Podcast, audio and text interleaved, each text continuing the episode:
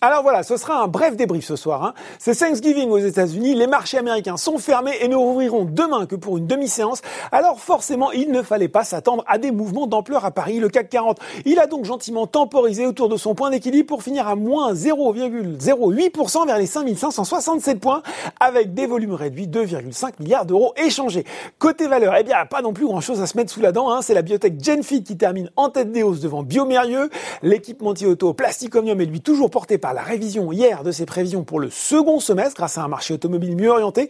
Et puis Invest Securities relève d'ailleurs son opinion sur le titre de neutre à achat avec un objectif de cours rehaussé de 22,50 euros à 35,10 euros. Derrière, on retrouve Ipsen et Sodexo. Sur le SRD, ce sont aussi les biotech qui font le choix à l'image de Nicox, plus 23% sans véritable motif.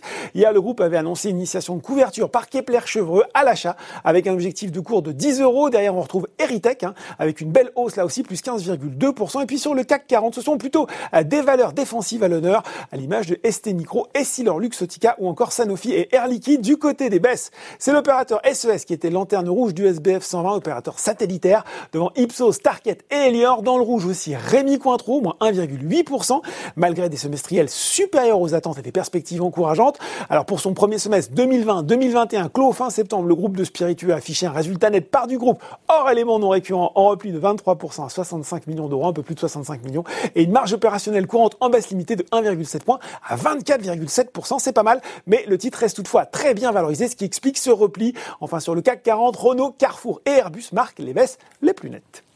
Voilà, c'est tout pour ce soir. Maintenant, n'oubliez pas tout le reste de l'actu éco et finance et sur Boursorama.